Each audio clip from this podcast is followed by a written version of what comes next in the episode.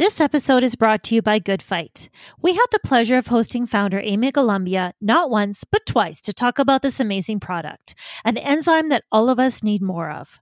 Phytase is known to substantially increase absorption of micronutrients, protein, and amino acids. This superpowered digestive enzyme unlocks micronutrients in your food, helping you absorb more so you feel better, sleep better, and perform better. I can personally say that since taking GoodPhyte, I have noticed less swelling, better recovery, and much better digestion. And who doesn't want that? So, if you want to start feeling good from the inside out, check out our show notes for links and use the code Join the GoodPhyte 10 for 10% off all your orders you know, I had that thought like, can I do this? Like, this is six days, 135K on the trail. Can I keep up? Right? That imposter syndrome we all have. And Jen definitely emphasized it was not about speed, but you had to have the endurance. Like, there were some 10 to 11 hour days on the trail. So I shifted my training definitely to more time on feet. That was Kim Sankey, and this is episode 167 of the Inspired Souls podcast. Hi, I'm Carolyn, and I'm a road runner. And I'm Kim, and I'm a trail runner.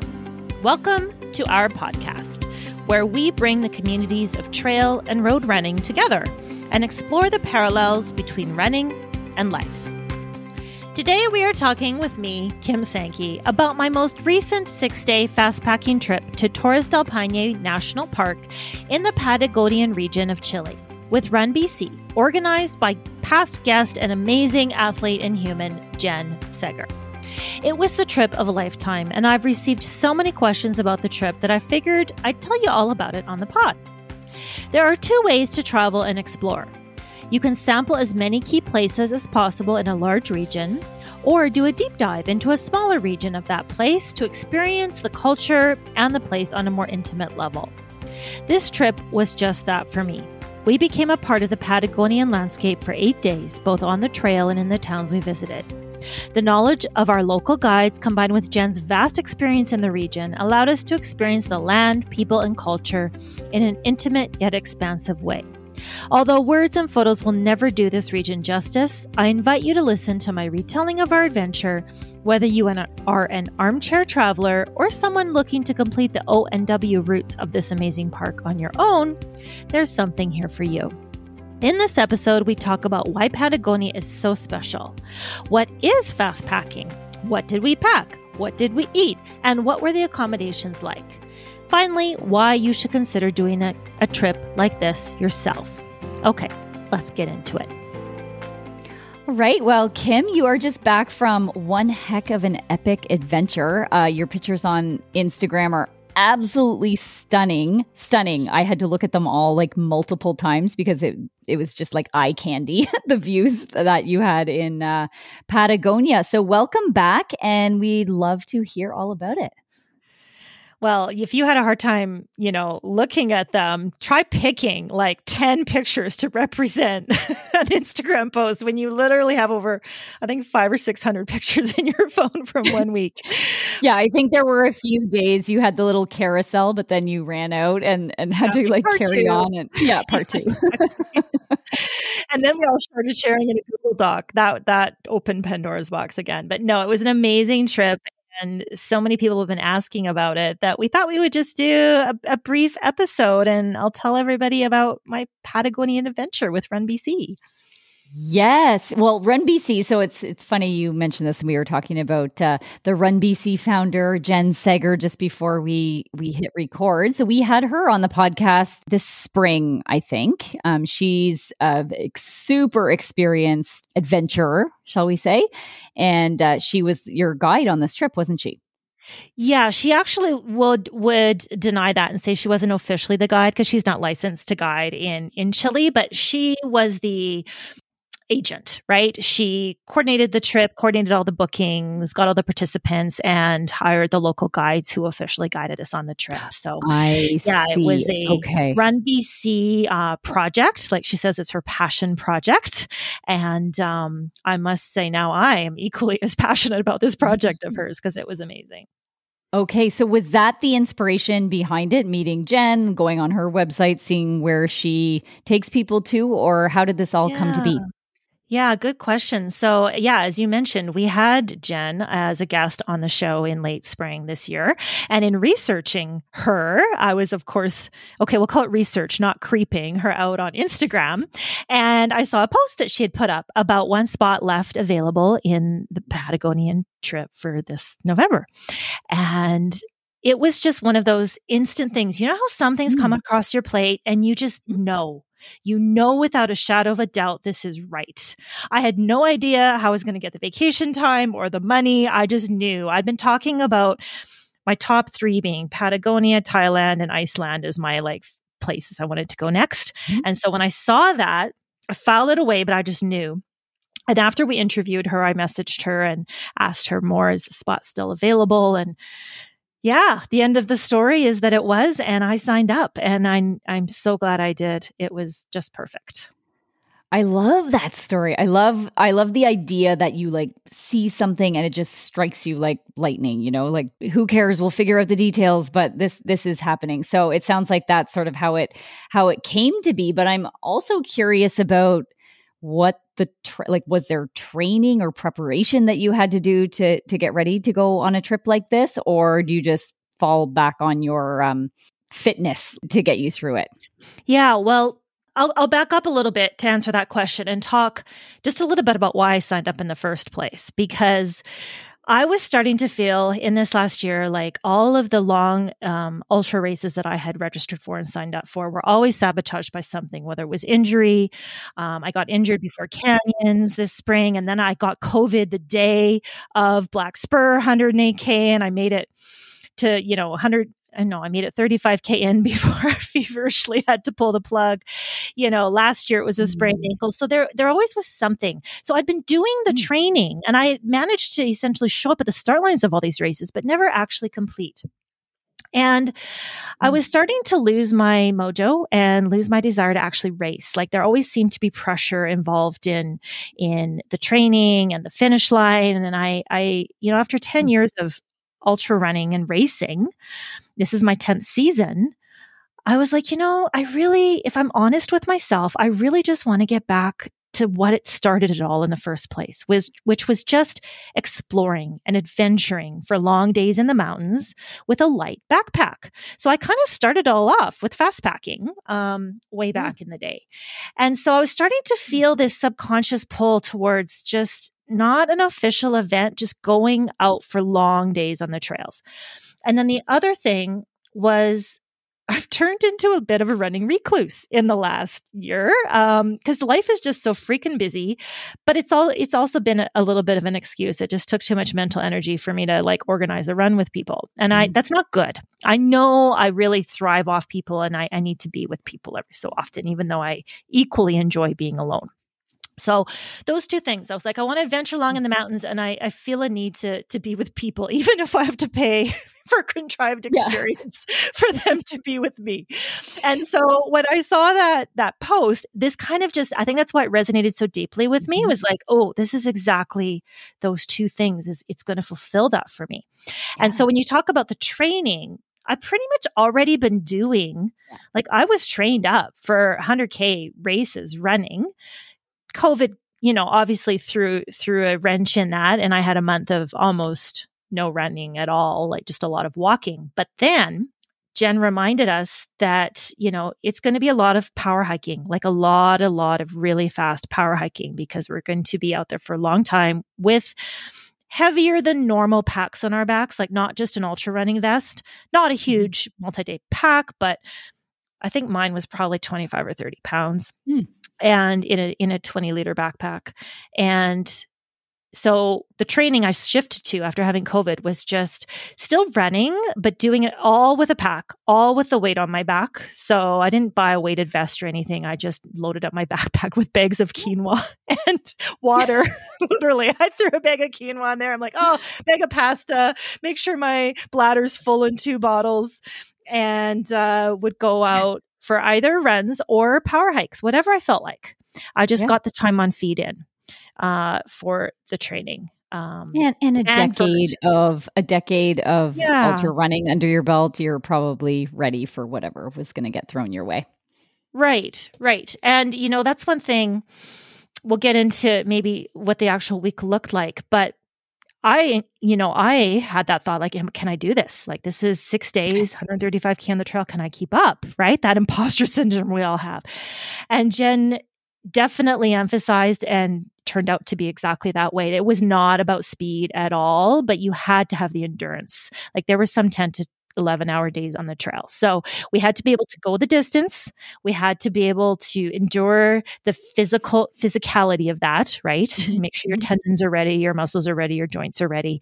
But it wasn't um it wasn't about running and racing yeah. it. It was more just can you can you be out there for that long? So I shifted my training definitely to more time on feet than distance. Gotcha. Yeah. Okay. 135 kilometers over six days works out to be 22 and a half kilometers on average. But I know some days were longer some and, days and were some longer, days were shorter. Yeah. Um, but a lot of elevation change, mm-hmm. I would mm-hmm. I would imagine, right? Yeah. one of our shortest days for distance was the day we went over John Gardner Pass, which was elevation change and snow and icy conditions. Yeah. So that was a long day on feet just for safety reasons, but shorter distance. So am I getting ahead? No, it, no, I think that's probably per- exactly what we need to talk about now. So, s- describe to us like Patagonia is known for just absolutely stunning landscapes. Yeah, um, yeah. And your your pictures certainly reflect that, but it's different, right? You can see like glacier, and then you can be in the oh. rainforest, oh. like varied correct? So you had tons of uh, gear with you. So mm-hmm. maybe describe some of the um, most memorable moments uh, from from the pa- fast packing like was every oh. like fast packing like you uh, were, yes, you were yes, getting somewhere with purpose packing. you weren't lollygagging along but yeah so essentially fast packing exactly that moving as fast and efficiently as you can but with a pack on your back, not just yeah. a vest or a bladder, right? Gotcha. Um, we always used pole. Well, most of the time used poles. Um, ran downhill when it made sense, but power hiked. I, have never walked for so long, so fast in my life. But you follow Jen Segger, you know you get to know how to do it pretty well. Mm-hmm. Um, most memorable days. So I thought that the most memorable day for me was going to be our first day when we went to the towers, which is kind of the most popular, iconic photo stop. Um, you don't need a permit to get to the towers. You can leave right from the Welcome Center and go 10K up to the base of the three mountains that form the towers, the Mirador de Torres, which is lookout of the towers. And a lot of people just do that in one day. They'll go up and down, and that'll be their day, their 20K day. Um, and we did that our first day. It was very crowded. The cl- towers were a bit cloudy, but got our photo ops. And, you know, as with everything, you know, when you're climbing a mountain, you just get the first peak and you think that's the best. You take a picture, and then 20 minutes later, oh, that's a better view. And then you take another picture, and then, oh, that's a better view. And then you take another picture. So this first day seemed awesome. We took loads of pictures, but little did we know it just keep getting better and better. So the second day was our longest day when we came down from the towers and we did almost almost 40k it was 38 and a half k um, we started the o circuit which is exactly what it sounds like a circle circumnavigating the park so we never summited any mountains but we went around mm-hmm. uh, the park still with lots of elevation gain and you're right, Carolyn. Like the, we went through every climate zone and every environmental zone one could possibly think of in a week. We went to you know the towers which was was foggy and rainy. And then as you start to head around the east side of the circuit um, it's almost like a desert. It's like a rain shadow right? Where the east side is dry and warm. So we're in shorts you know and getting tan lines on that day. And there was scrubby sagebrush and you know more of a a deserty feel. Um, but then the I, I, am losing track of the days. the third day, we saw an amazing glacier with wind. I can't tell you how I was not prepared for the wind. Oh, I think I remember a, a, good picture with oh, your hair. My yeah, my hair. Everybody's laughing their heads off at my like jughead hair from the wind. Um, but the wind was when we started to head into the north side of the park the wind was like nothing i'd ever experienced before i grew up in the canadian prairies but here it's kind of like it will buffet right and it'll kind of gust and ebb and flow and you can do a run and feel like the wind is coming all four directions at you in a run right it's constantly changing there it was like you were standing behind a jet liner oh. the whole time. Like it's just constant in one direction to where the trees would even grow, like bent over. Like you could tell the wind oh. just always went that direction. It was yeah. unrelenting and it would literally knock your feet off, you off your feet if you weren't braced. Huh. I remember taking my gloves off and clipping them together and like tucking them in because if I let go, they were going to be gone. Whoa. So it was, yeah, hey. that was kind of, we crested a moraine coming up onto Los Perros Glacier and just got hit. And from then on, it was wind for like the next three days. But in mm. answer to your question, probably the most um, the, the, most memorable day for me was the fourth day when we went over John Gardner Pass. This was the highest point of the trip. So I didn't do my research very well and assumed it was all going to be very high altitude, but it was not. Like we are at mm. the southern end of the Andes, and we actually yeah, started- just describe just in case somebody doesn't know yeah, where Patagonia is. For sure. So yeah, let's back up a bit before I tell you all about John Gardner Pass Day because it was so exciting.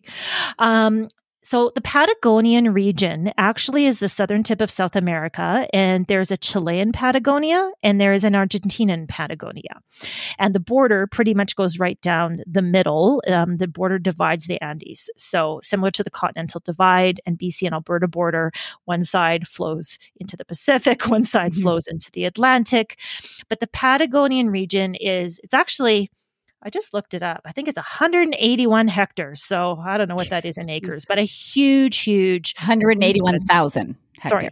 Yes, 181,000 yeah. hectares. Um, and it's mostly plains and desert. But in the very southern end, there is Torres del Paine Park. Torres del Paine Park. I got to say it right, Paine, um, which stands for blue. Paine is blue. So mm. towers of blue. And we started to see why they named it that way as we started to go around the park because all of the lakes, the glaciers, the rivers were just this aquamarine Stunning. blue yeah. from the minerals that everywhere you looked there was blue. And and then the sky was obviously blue. Mm-hmm. So there's these mountains rise up out of the desert prairie. Um, and it's not to be honest, like if you if you've been to the Canadian Rockies, it's not this unending sight of mountains. You can see the start and the end. and if you check out my Instagram, you'll see, you know, as we were driving up to the park, we could see the the borders of the park. And we circumnavigated it all in the week, gotcha. right? Yeah. Um but you start at about i don't know 90 feet above sea level like you're not that far above sea level and we the highest point was about 3000 feet or 1000 meters which was oh pretty much where i live in that's Calgary. like yeah yeah say, yeah. that's like calgary yeah yeah so i never felt you know we didn't have to worry about altitude at all um, okay. which was quite pleasant mm-hmm. um, mm-hmm. but as we headed up over john garner pass john garner is the person who you know the explorer that initially opened up that pass. Um, we hit snow, so it's spring. So that's the other thing I'll mention there is because it's in the right. southern hemisphere, it's springtime. And you know, the snow had been melting, but it was definitely that spring type crystalline snow. So in the summer, there's no snow through the pass, but there was still snow when we went through. The other thing about it being spring there is that the sun rose at 5:30 and it didn't get dark till 10:30. So oh, we wow. had loads of sunshine, loads of yeah, just no and, seasonal mm-hmm. affective disorder the week we were there, that's for sure, which was was really nice. Um but anyways, we went up over this pass. Of course, the wind was just gusting really strong, which with wind chill brought it to sub sub zero temperatures. Like okay. it was it was cold. Um we'll get it. I know I want to talk a bit about what the heck we put in our packs, but going over that pass, I had every single item of clothing I had taken with me on, except my sleeping like wools, like base layer. I had my t-shirt, my my long sleeve shirt, my raincoat, which turned into a wind layer, my puffy jacket, my leggings, my rain pants. Yeah, I had everything on. And then as soon as you start to come down the other side, you're stripping it all off. So I can't tell you how many ah. costume changes we did in a day just just with the varying, you know, whether you were in the rain shadow or in the rainy side or with wind or mm. so what makes this pass what made it so stunning for me was as we came up over the ridge, I, I saw what I thought was the ocean at first because we are fairly close to the ocean there. And I was like, oh, cool, you can see the ocean. And then I realized, no, this was a big glacier, the biggest glacier I have ever mm, seen wow. on foot. And our first glimpse of it was coming down on like over the top. So, my experience, at least with glaciers, and I've had a fair amount of experience seeing glaciers, but it's always been you see the kind of the foot and the tongue of it dipping into a lake right Yeah. you kind of Yeah. see this triangular melt and then this big aquamarine lake underneath it Yeah. and the only way you see the body of the glacier is by flying over it really right Yeah. Yeah. um here in in most places in in the rockies anyways but our first glimpse of this glacier was this 28 kilometer long 6 kilometer wide piece of ice oh man. 30 meters high. And it just basically was cradled by the mountains on both sides. You couldn't see the end of it. And it cleared up like to where we could see the whole thing. And then you started to see the details, the crevasses, the blue crevasses, Uh-huh, and the uh-huh. lakes within the glacier. You know, it would melt and Yeah. then there were lakes inside the glacier.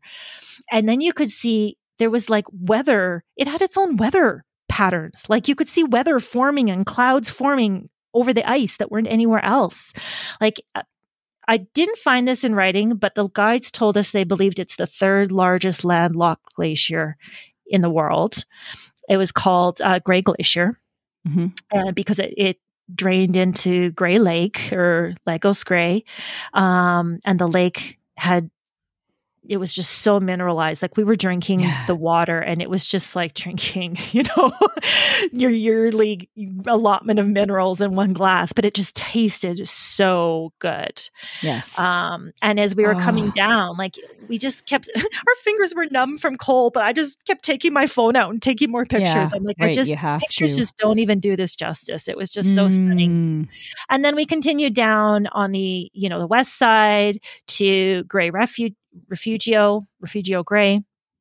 And and had a, a great time there. So and that was actually a really nice place to stay too. So that was definitely the highlight for me because it was just so unique. Like I've never experienced anything like that before. Like that amount of ice on foot, seeing it like that. Yeah. Yeah. Well, I think you said something in one of your posts about it's just awe inspiring. Like when you're Oh, in yeah. nature like that, you really feel like insignificant and significant all at the same time, Yeah. maybe. Well, you feel so empowered because you got yourself there and you're here in this place, standing on your own two feet, very grounded and feeling connected to to the place and mm-hmm. time. But at the same time, yes, like one of the girls on the trip, Jen, she took a picture of the glacier. It's another Jen. There were two Jens on the trip. And you could just see us as, you know, Yeah. human specks in, in front of this massive sheet of ice. And that's exactly what we felt like. We just felt like little Mm. ants next to this massive glacier. Yeah. Okay, stuff. so you mentioned two Jens. How many of you were on on this trip and uh, maybe briefly describe some of the people that you met? You got to pay for your friends yeah. these days because you were a recluse back home. Is that right? Yep. Did you meet any BFFs?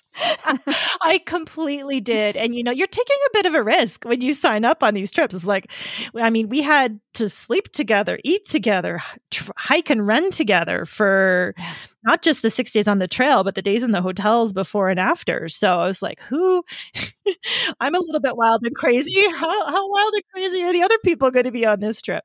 You know, we had such great chemistry and such a great group. I mean, it takes a certain kind of person that's going to sign up for something like this. Yeah. Um, we had eight total, including Jen Segger, um, two and the two Chilean guides, Mauricio and Pedro, and they were absolutely amazing. Um, so seven participants essentially. Um, one was a couple. Two, sorry, two of them were a couple from the Eastern Seaboard, U.S. Oh, I'm going to say this wrong. Somewhere in New York City. I'm thinking. Delaware, but I could be wrong. I'm not sure. Uh, she's an emergency physician and he's a bit of an academic. So they were Mm. they were on the trip. The rest, there were two ladies from one from Wyoming and one from Bend, Oregon. The one from Hmm. Wyoming, just she's a 30 year old rancher pilot, like interesting, interesting lady. Um, and yes, she does ranch her whole spread by herself, 80,000 acres. This is no five acre Harvey farm, like badass woman, yeah. Sterling was. And then um, I, I want to protect their privacy a little bit, so I won't mm. mention her name, but there was a prosecutor from Bend, Oregon, um, lawyer from Bend, um, and then two ladies from Vancouver were there. Um, who were roughly my age, one a little younger, one a little older, and myself. So we're all women except for Jason, the man, as part of this couple. We ranged in age from 30 to 57. All of us mm-hmm. had some form of endurance sport background, uh, yeah, running or adventure racing of some kind. Interestingly enough, the couple met at um, uh, it was an adventure race in Costa Rica. That's where they met mm. and fell in love. Mm. So this was kind of one of their return to things that they love to do. Um, so yeah, we all, you know, when you spend hours and hours and hours on a trail together, you talk a lot, and we got to know each other really well.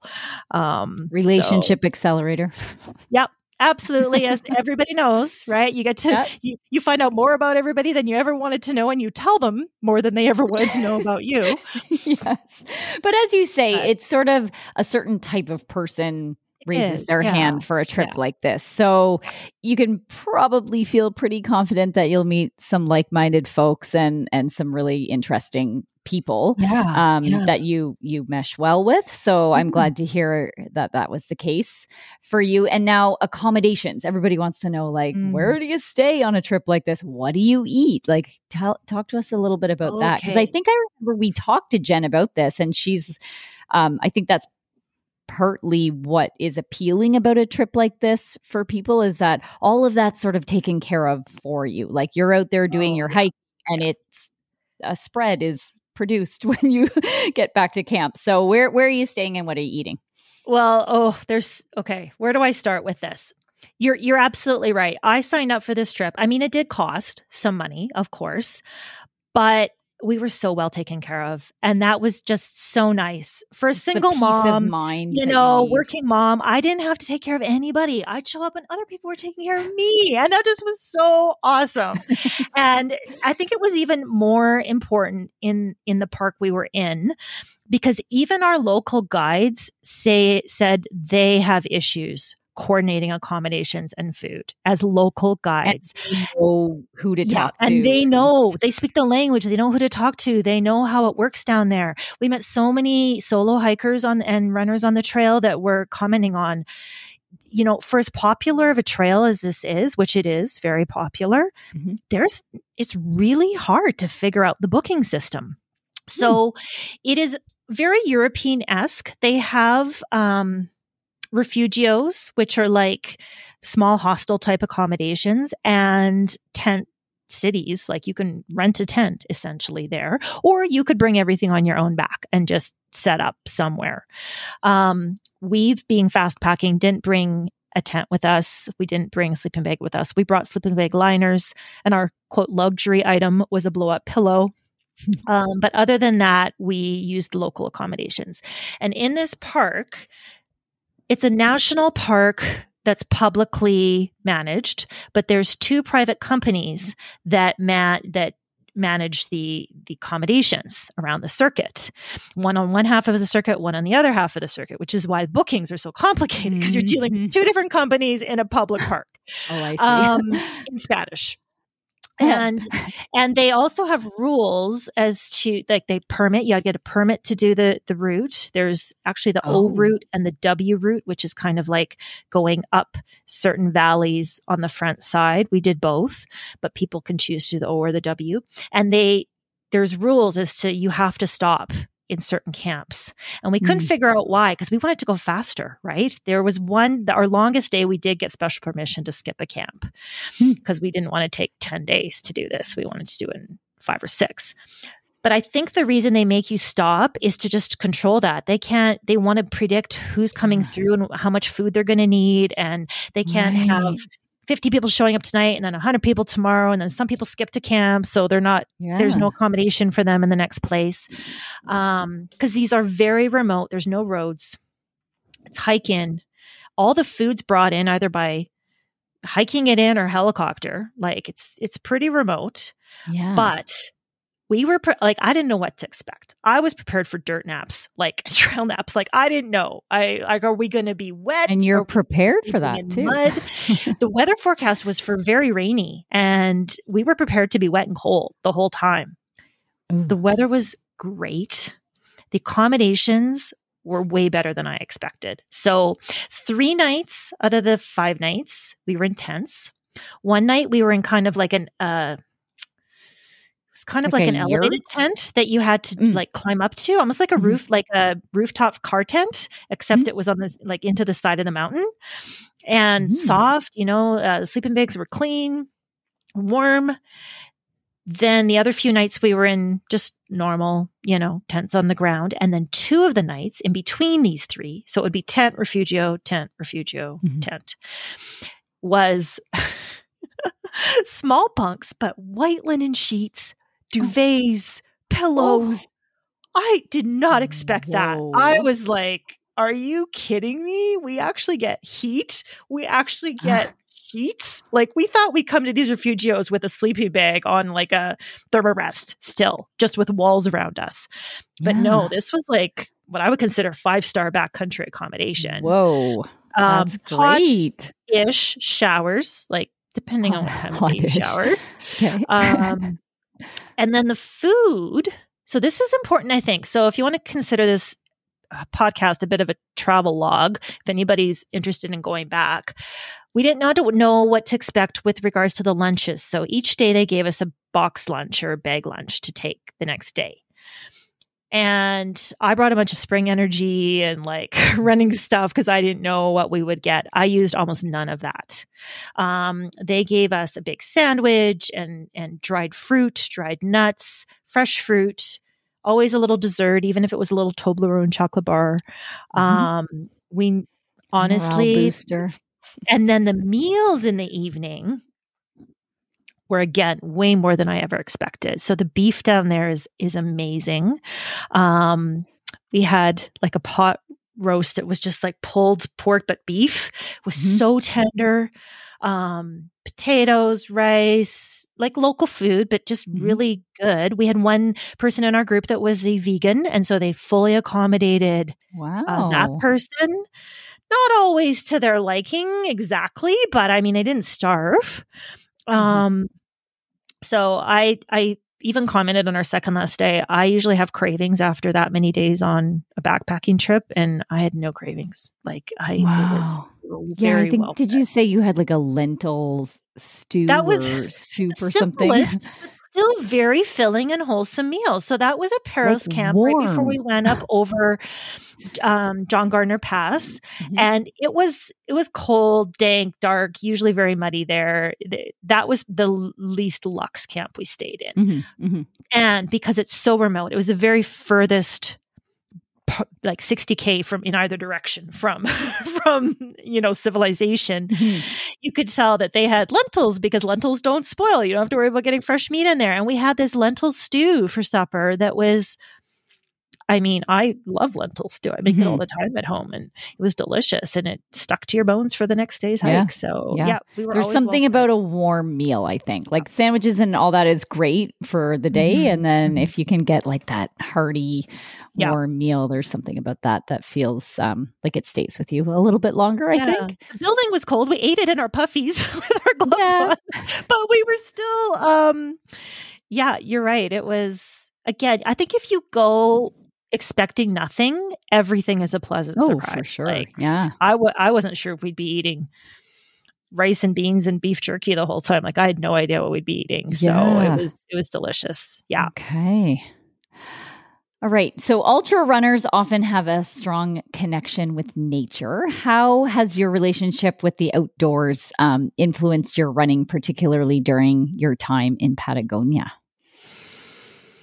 Hmm. So yeah, a person might be wondering why in the world are we talking about essentially a lot of hiking on a running podcast? But I Mhm. think, like you just said, ultra runners are drawn to the sport largely because they want to be in nature right yeah. and this is just another way to express that when maybe you know you need you feel you need a change so that was me i felt like i needed a little bit of a change not permanent change but just something different i still wanted to push my limits in a different way but the nature piece didn't go away like that was my why so we were out there in the middle of nowhere i had a complete digital detox on purpose. Like there were certain places that we could pay for Wi-Fi service via Starlink at some of the refugios. Some of our group did. I didn't. I was like, you know what? I just I just needed to completely disconnect. The only thing I used my phone for was pictures. Mm-hmm. Um, didn't even listen to music once during the entire mm. trip. It allowed us to connect with each other more and just really ground yourself in that place and feel mm. the mm-hmm. energy of that place. So our guides were so knowledgeable about not only the culture, but all the plants and the flora and the fauna. And yeah. you'd ask a question, you just see their eyes light up like, oh, I'd love to tell you this. And then they would stop and we're like, okay, Kim, quit asking questions because Mauricio keeps stopping all the time. but um yeah, you know, it was just it was really good off the grid. No no roads, no traffic noise. Um and really because we were sleeping outside essentially for the whole time too, you really just took a deep dive into to the the nature of the place, which to me was so fascinating being in South America. Mm-hmm. Um being, you know, opposite seasons, um rivers flow slightly differently, but you know, I made a comment everybody was laughing about, thinking at first glance that it might have been a bit base and condescending, but it was like, you know, we can travel the world, but nature and the mountains are essentially the same wherever you mm-hmm. go. They're just mm-hmm. expressed differently. And mm-hmm. to me, it wasn't in negative. It was like, you know, this place is special in its own way, but at the same time, rock is rock. Trees are trees. Mm. They just grow slightly differently in different places. And mm. it really makes you feel connected to the earth okay, here's me just starting to do this big soliloquy on the subject. But, you know, the earth as a whole, right? You know, I traveled to the south.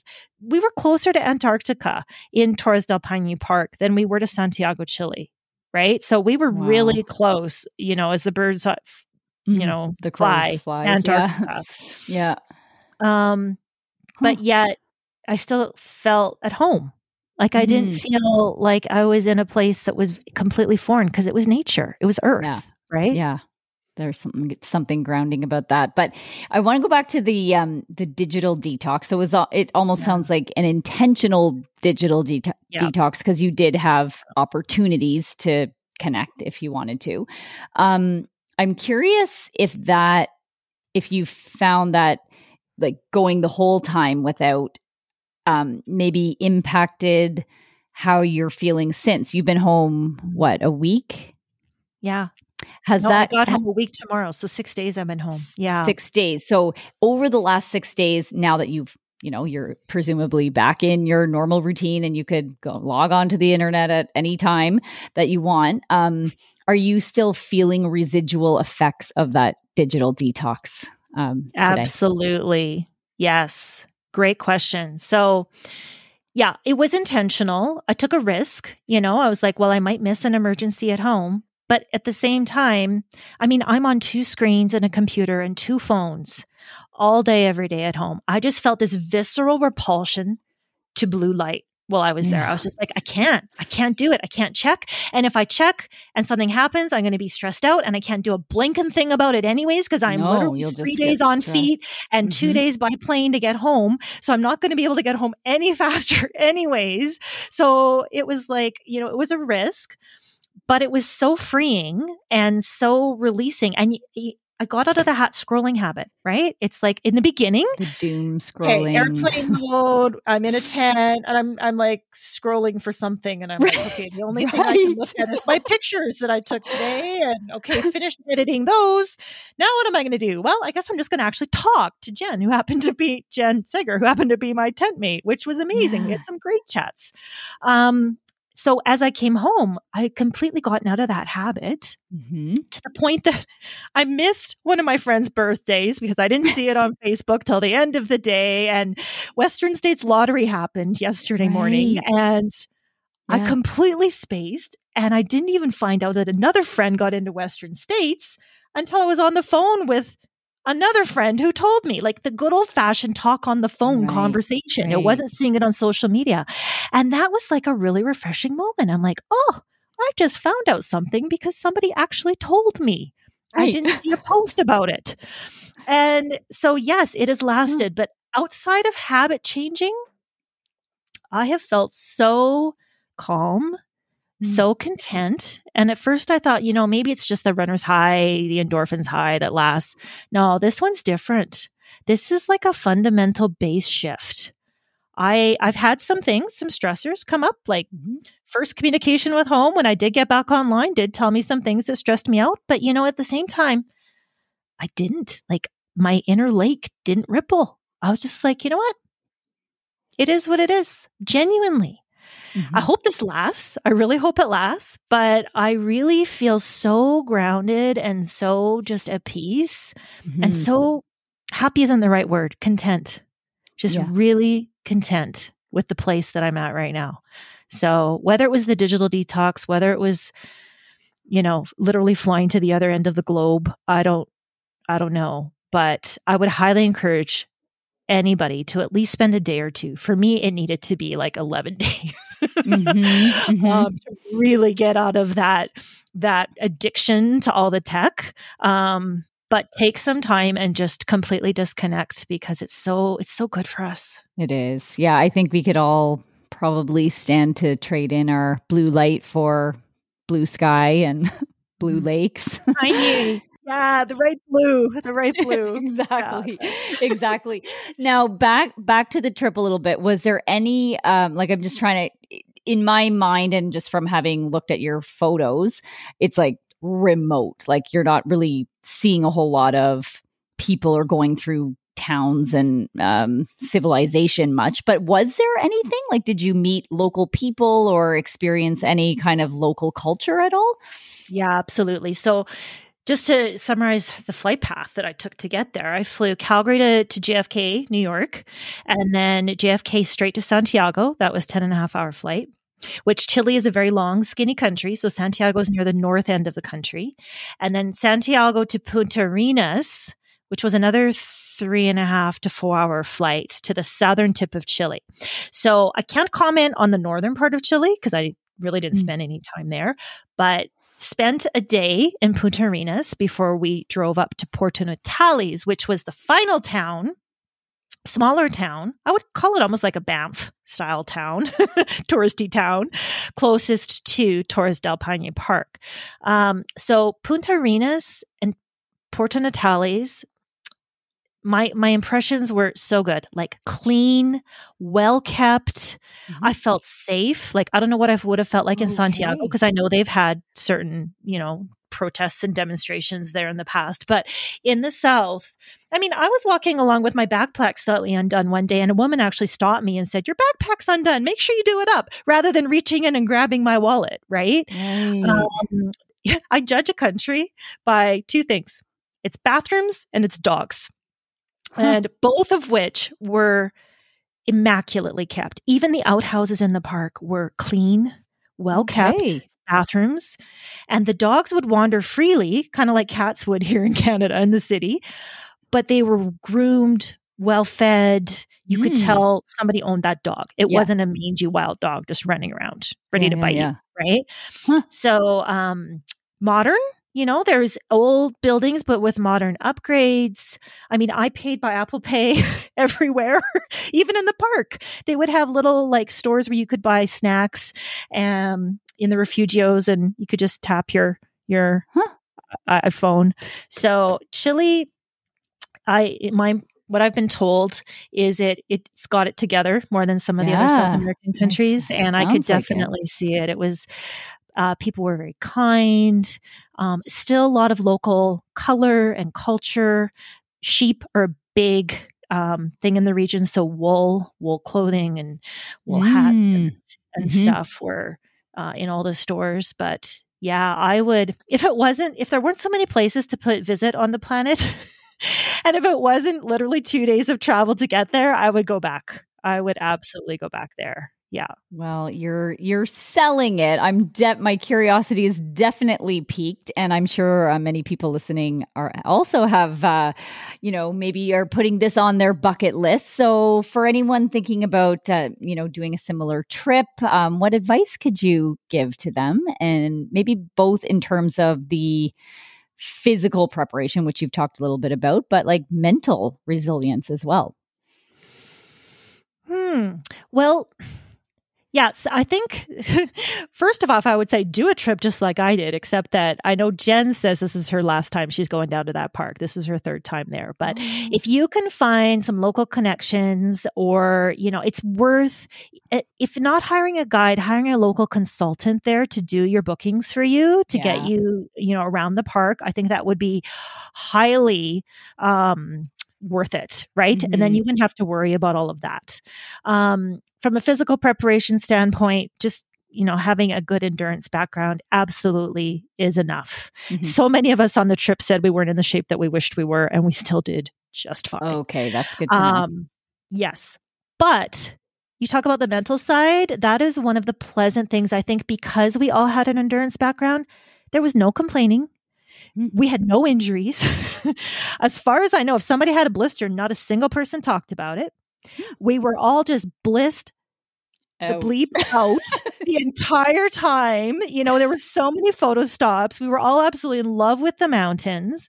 Um, I think mentally, you just you have to go there, a wanting to be there, and be just immersing yourself in it. Like, so we had some wind. That was part of the fun, right? We were all laughing our heads off and this wind that was blowing us over. It was just a big adventure.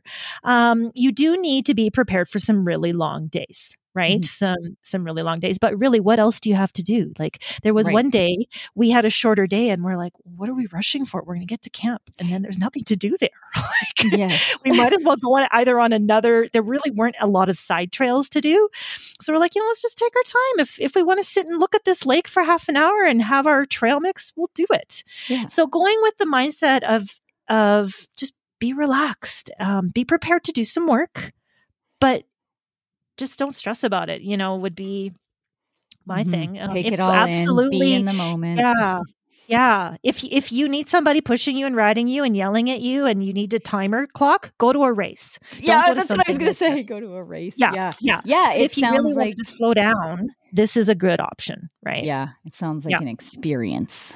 Um, yes. Sure. Oh, and you know, I should talk a bit about the packing you talk you know what advice would i give somebody mm-hmm. so we had two people who um, came with a lot more in their backpacks than they should have and ended up mm-hmm. hiring a porter to take half of the stuff they hauled out because they didn't need it okay. so we really did fast packing means just that it's like the bare bare minimums so jen did a great kind of packing video for us which really helped but essentially we did do um, we did have some drop bags where we were able to get fresh kind of base layer if we wanted but for the entire week i almost wore the exact same thing like mm. i had one pair of shorts one pair of capris one pair of leggings puffy coat raincoat um couple t-shirts i did have a i did have four pairs of socks mm. um i was able to wear two pairs twice two days because our feet didn't get wet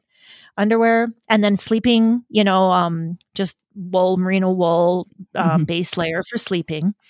Um, we use dry sacks to compress and make sure everything stayed dry within our pack. So I had three different dry sacks in my pack.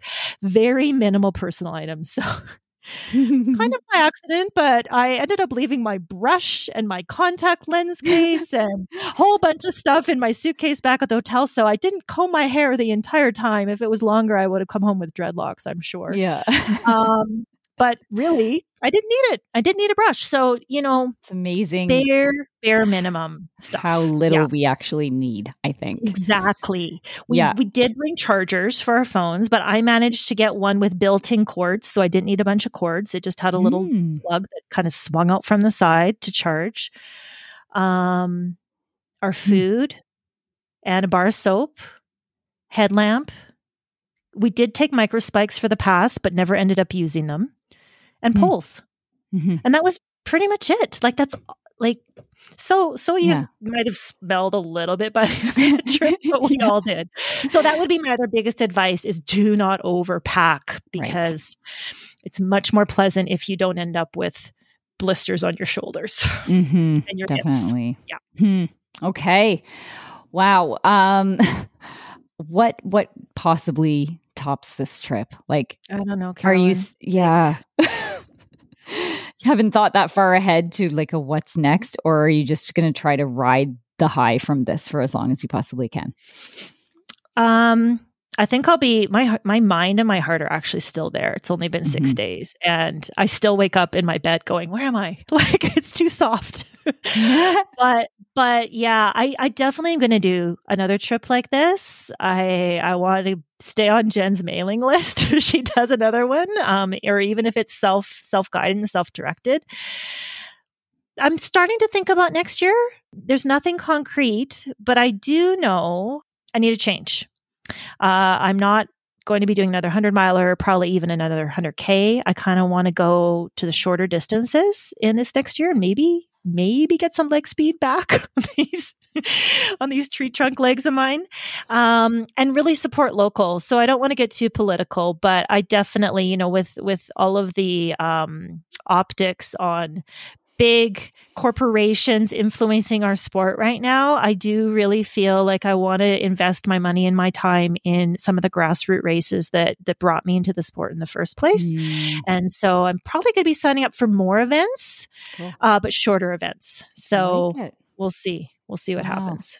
Well, Yeah. all of this just sounds like a, a beautiful kind of full circle It is. Moment feels of like circle. what you got into ultras for in the first place, the nature, the being with community and all of that. So Yeah. um I I can't wait to hear what you get up to next. Um this sounds like absolutely the trip of a lifetime and you you definitely have Johnny and I thinking, hmm, this would be a good trip to do. And it's too, it's sad for me to hear that uh, Jen isn't going to do this specific one again, but I will definitely have to check out her website to see where where she goes to next. So um Well, you know, let me do a plug for her Mhm. because she is one first class lady. Like she's a first class athlete, she's a first class guide, leader, human. yeah. Like nothing she does is is halfway. And so I felt really fortunate and again safe and cared for to be with, you know, her on Yeah. this trip. So thank you Jen for everything you did for us. And yeah, Patagonia is a place that we'd all heard about. It seems like there's those places that you hear about and then you finally go and then all of a sudden everybody's going. I know Ihor is in the uh, Argentinian side of Patagonia racing literally right now. Ihor Right. Verys. Um, friends of ours from Manitoba are in the area right now. So it's becoming more known to the Canadian um, community. So yeah, Mhm. if you if anybody wants more information absolutely. Reach out to me. There's so much more i could share um, tips and tricks. By no means an expert but definitely had some good guidance with jen and the crew. So Mhm. um, check out my instagram for pictures if you want to see more. Yes. i put a lot up you there. will not be disappointed. and uh, yeah i'm just really happy to have had the opportunity to go to have legs that could take me to these kind of places. Health and um, happy to share it with with anybody who wants to know more